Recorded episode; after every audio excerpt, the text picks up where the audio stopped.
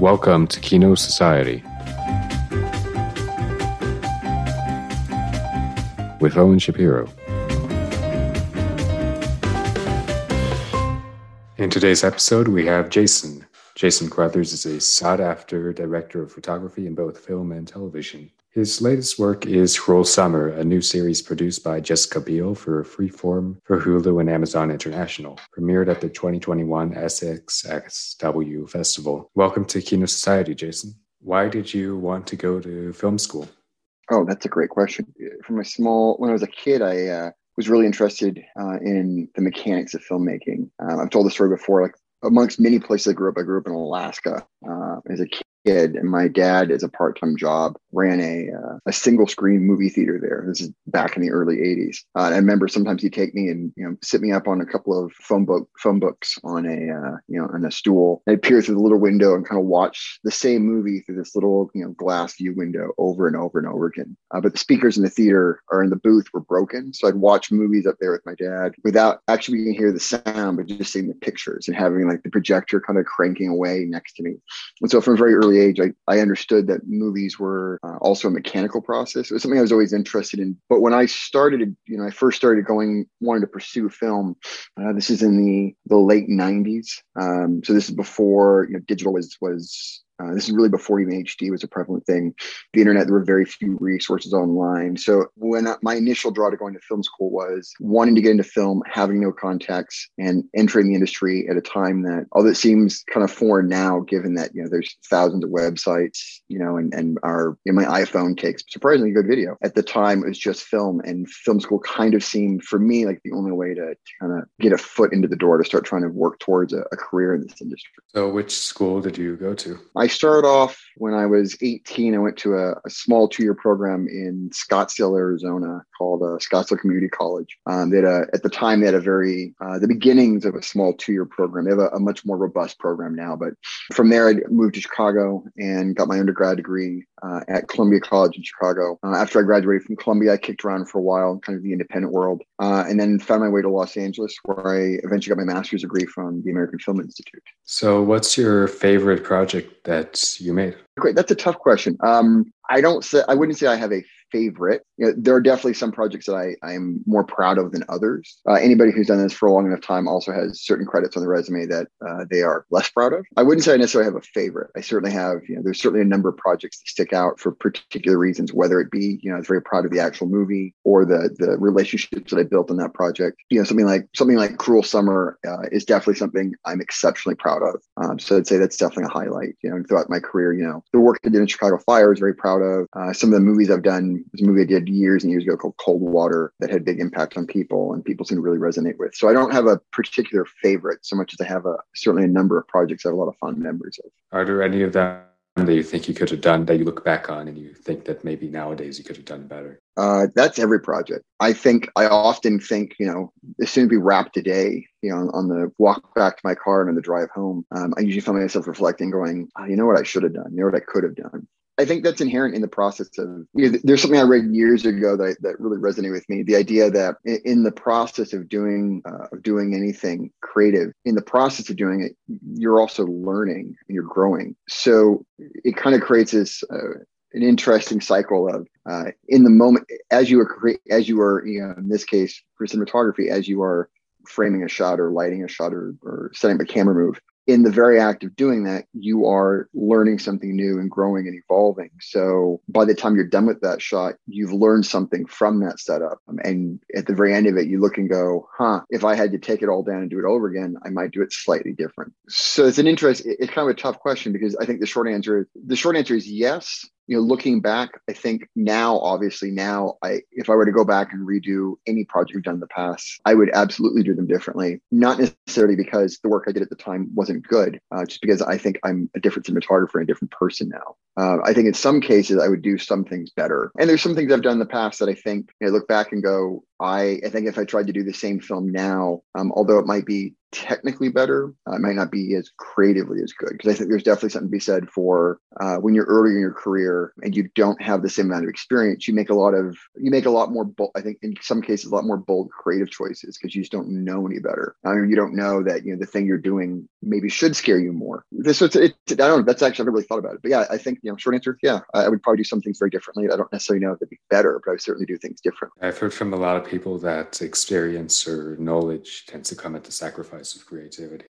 I don't want to say. Uh, part of me wants to agree with that. Part of my you know, instinctually, I think that's I think that's too broad of a statement. I certainly do think when you're starting off and you lack experience or technical knowledge, you you tend to tackle things from a more intuitive place of you know, well, there's this look or this there's this effect that I'm looking for, and I don't have the experience or the knowledge uh, to know all the you know the quote unquote right ways to do it or the, the efficient ways to do it or the tools that might do it better. So you tackle it with pure creativity, and from that comes some really interesting ideas and some very interesting work. That as you get older, you go, okay, well, if this is the effect I'm looking for for. I have more experience. I know better tools. I've, you know, I've done things through trial and error. So you end up doing something that is perhaps more effective and efficient what you want to achieve, but not quite as creative. It's a double-edged sword. I do think there, like I said, I think early in my career, there are definitely things I look at, you know, I'll look back on some old work of mine and go, I, you know, I'm not sure if I would be as bold um, as I was then. At the same time, I go, well, that wasn't me being bold. That was that was me not knowing how far I was pushing things. So it wasn't, you know, at the time, it wasn't me intentionally being bold or making really strong creative choices. It was me, to a certain extent, not knowing that like what I was doing was potentially catastrophic, and I kind of got lucky. It's it's tough. At the same time, I'd also say experience you know, I would argue that experience also lets you be more creative because as you know, as I get older and get more experience, uh, I find I find that when I have a creative idea, now I have more experience and knowledge to pull from to know better how to execute it, as opposed to looking at something, you know, some old work. And I remember there was a movie I did years and years ago. We had a, a large night exterior that was supposed to be lit mostly by light, and I had never done it at the time, so I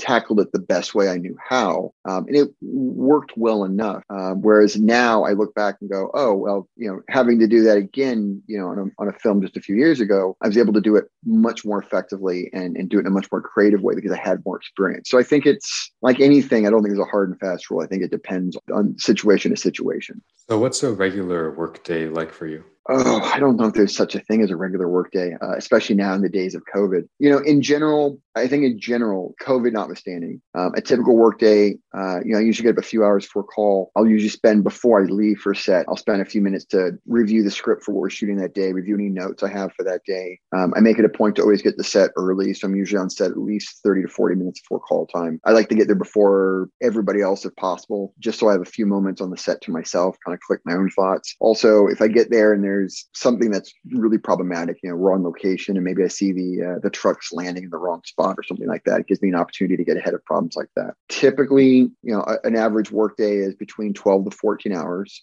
Lunch, you know, sometimes I get to take a lunch. Oftentimes, lunches are uh, are taken up with other meetings. You know, whether it be uh, a production meeting about something coming up, or you know reviewing something from you know previous day's work whether it's dailies or something of that nature. Uh, and after we wrap i'll usually head home and uh, depending again depending on the production uh, either reviewing or doing a little bit of prep work for the next day's work uh, reviewing dailies from the previous day's work. Um, so on average you know 12 to 14 hour workday uh, and then anywhere between two to four hours of additional work kind of before and after the day uh, is pretty common. Now that changes obviously you know whether you're doing tv doing a television show or a movie uh, and then also, you know, with COVID uh, protocols in place now, one benefit of COVID is uh, our days are getting shorter. So all of our days are, you know, 10 to 11 hour days on average, uh, which is nice because they get to go home on a more regular schedule. Uh, it does make the actual workday a bit tougher because, you know, you're, you're just trying to, trying to cram more work into the day. But that's on average what a typical workday looks like. So do you think that things are going to permanently change now that like post COVID? That's a great question. I think it's very rare that things go backwards.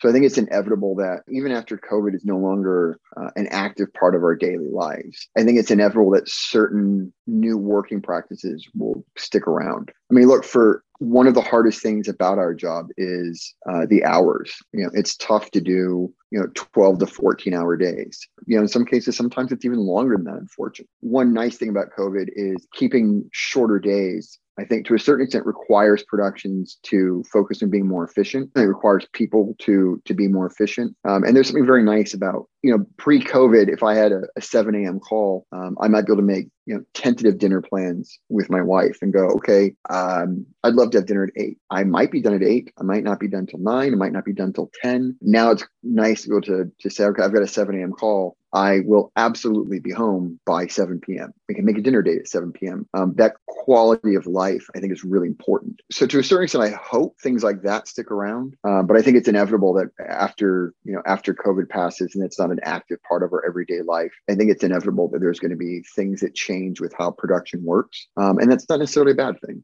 So, what do you think goes into a good shot? I think first and foremost, having an understanding of the intention and purpose of that shot. I find that often when a director says, you know, let's do a shot here, if it doesn't, and if it does, if I'm struggling with, you know, what the frame should be or what the focal length should, my first question usually is is to ask the director, like, what is what's the what's the purpose for this shot? What is like why are we doing this shot? And not in a challenging way, but in a way of trying to understand, like, is this shot is this shot to establish the geography of a location? Is it to establish, you know, where people are within a certain space? You know, is this shot supposed to convey a certain emotion? Is this shot supposed to convey a story point? Sometimes a shot is designed simply to be an editorial piece. Where you go, well, I, we need this shot to to get us from point A to point, you know, to get to, to be the interstitial piece between shot A and C. The the foundation for setting up a good shot, a useful shot, an effective shot is first and foremost understand what the purpose of that shot is. Um, and that's usually, if I ever struggle, that's usually the first place I'll start is what is the purpose of the shot. Um, after that, it becomes highly subjective. You know, I think any shot that conveys the information, you know, I think at the end of the day, every shot is this is at its core really about conveying information. It's up to us as the, as the storyteller to figure out what information that is. What information do we need to convey to an audience? Is it spatial? Is it story? Is it relational? Is it all of those things? Is it tone and mood? Um, every shot conveys information. So when you cut to a new shot, that new shot it's conveying new information. Um, i think you need to first and foremost understand what the information is you need to relay to the audience. I think and that kind of ties back into well if this is the information we need to re- we need to relay then that's what the purpose of the shot is. And that's the purpose of the shot then this is the best way to do that shot. So it, to that end you know i wouldn't necessarily say you know a good shot is you know, a pretty shot or you know, a really dynamic shot. Sometimes that is the case. Often for me the some of the best shots are some of the simplest shots uh, because they're simple in, in how they convey information. And, you know, again, I'm also typically, you know, I, I think my taste, I'm not going to say style, I, would like to believe I don't have a style, and I think having style is kind of a dangerous thing for a cinematographer. My taste definitely more towards less is more. Um, so I usually find when I'm setting things up, I'm trying to actually remove things from the frame. You know, do I need you know do I need to have all these lights? Can I how many lights can I turn off? How many things can I remove from the frame so that I can have something that's uh, more clear to an audience? I know it's a bit of a ramble, but I think the short answer to the question is what makes a good shot is something that is effectively conveys whatever information that we need to convey to an audience and does so in a way that moves the story forward uh, conveys that information um, and doesn't distract the audience how much of the shot do you think changes between what you've envisioned and the actual shots? That's a really great question. It depends on the story, depends on the director, depends on on hundreds of factors that go into every day.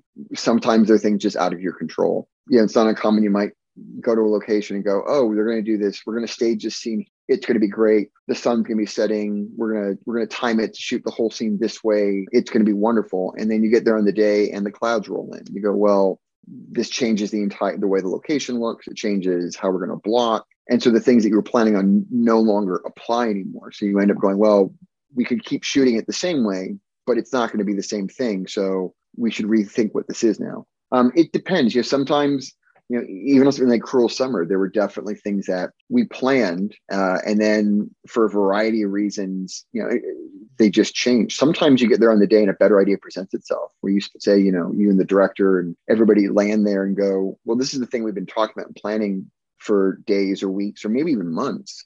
Uh, and when you arrive, inspiration strikes, a better idea presents itself. Somebody has a, a better idea, uh, and you hopefully are prepared enough and confident enough to roll out. There's other things where you arrive and you go, okay, the thing that we've been talking about for weeks, you have prepared it and it's the right thing to do. And so you just execute it as planned. I think it changes, you know, scene to scene, setup to setup. What I definitely enjoy is I like being as prepared as possible so that when a better idea presents itself, uh, you feel confident in taking advantage of it. So, how is working in television different from working in movies? It's a great question. I attribute it a little bit like theater. The biggest difference, creatively at least, is a movie. You can go into a location, shoot a scene, finish a scene, and as you're leaving to go home, if you suddenly realize that there's a, a different way or maybe a better way to do something, too bad the scene is shot, you've left that location, it's over. And with TV, if you shoot something and as you're leaving, you go, you know what might have been better? Creatively, the nice thing about television is because the very nature of episodic, you will probably be back at that same, you may very well be back at that location the next day or later in the week or next week. Um, so it's a little bit like theater in the sense that every time you do a performance, every time you shoot, you get to learn something new that you get to reapply the next time you're in there. So if you're you know, for example, something on Cruel Summer, you know, the way we lit and shot uh, a stage location the first time would change dramatically the second time and the third time. And by the end of the season, we were able to, I believe, be doing much better work creatively, logistically, just practically, because every time we shot in those those stages of those locations, we learned something new. We learned what worked, what didn't work, how to evolve things. That's a real advantage, I think, to working in television. As a broad generalization, I think schedules is also a big difference. Um, you know, schedule and production in general is always tight. There's never enough time. There's never enough money. TV in general, you have I, I find you usually have a much more aggressive schedule. It's just again, it's just the nature of television. Of you know, you have you have a lot of work to do in a very short amount of time, and there's really no safety net uh, so I find TV as a general rule, not always, but as a general rule, you end up having a much more aggressive work pace you have to keep. Aside, now let's go away from your work for a bit. Do you have any favorites, movies or directors? I have a lot of favorite movies. They also change based on the kinds of things that I'm working on or just where I'm in my life. You know, I'll always go back to the one. I'm, I'm always a little hesitant to address this question just because it, it changes, you know, month to month, week to week, sometimes day to day.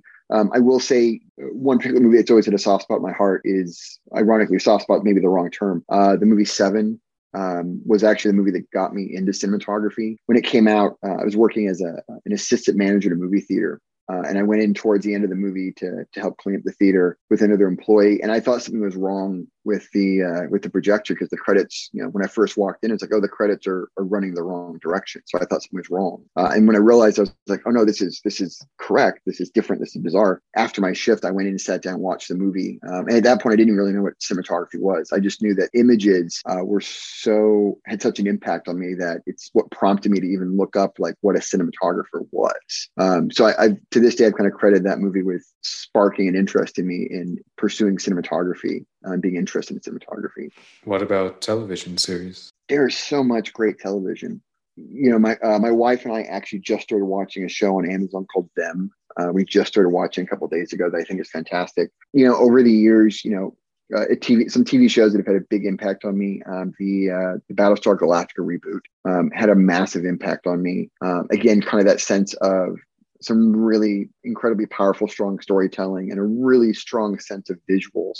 Yeah, there's a lot of different TV shows that that I have, you know, I get hooked on to and watch. Um, again, I'm, I'm, hesitant to to start throwing them out there because it could just turn into a laundry list of you know all of my favorite shows. But yeah, I, I will. I, I would say that these days I find I'm actually watching more television than movies. I think just because nowadays, one thing I really enjoy about television, with a movie, you've got two two and a half hours to tell a story uh, with television one of the things i really enjoy is you've got a lot of time to really explore stories and characters um, so i think just storytelling wise lately i'm being drawn more and more to television because uh, i think it's a bigger canvas to tell stories on so what would you say to someone who wants to enter the world of cinema there's a lot of things I would tell somebody. I think you know, some advice that I was given very early on. The advice was a bit aggressive. So when I first heard it when I was younger, um, it's a little off-putting because I've gotten older. I understand what it, what I think it the person actually meant. Uh, when I was starting off, somebody told me if there's anything you could see yourself doing in life and being happy at other than filmmaking, go do that instead. Which at the time I found off putting. I think now that I've gotten older, I understand what they were trying to say, which was, you know, when you get into this, an incredibly difficult uh, profession, um, it's a very hard career it takes a long time to get established. Um, it takes a long time to build a community and relationships uh, and to build experience um, and to build a career kind of one project at a time. Um, and even when you've had a lot of work and you know everything is very kind of cyclical. So there are you will have periods where you're very busy, and then you will have periods where despite your experience, your talents, your contacts, uh, you'll have periods where things get slow and you don't work. It's a very difficult career.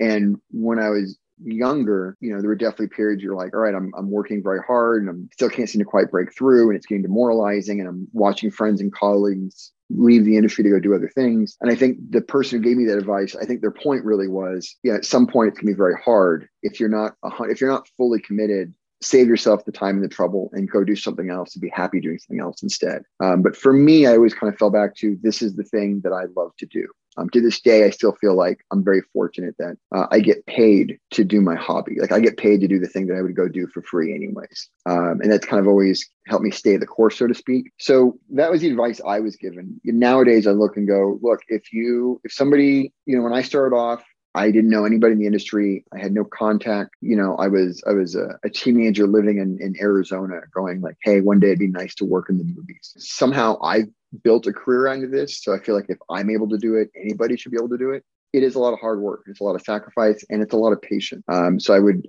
my advice nowadays to people are, if it's something you want to do, you know, understand that it's not going to happen overnight. It's not going to happen quickly, and it needs to be for me at least i think it needs to be about the work the focus needs not be on how do i build a career how do i how am i successful you know how do i get to uh, to be you know well known or respected or established i think you need to focus on the work um, doing the best work you can every day on every project and i think eventually inevitably a successful career will will emerge from that but i think you need to focus on the work and understand that it's going to be a long haul but at the end of the day as, as cheesy as it may sound uh, it's i think it's the best job in the world you know, and I'm, I'm very grateful and fortunate every day. Finally, where can my listeners find and connect with you?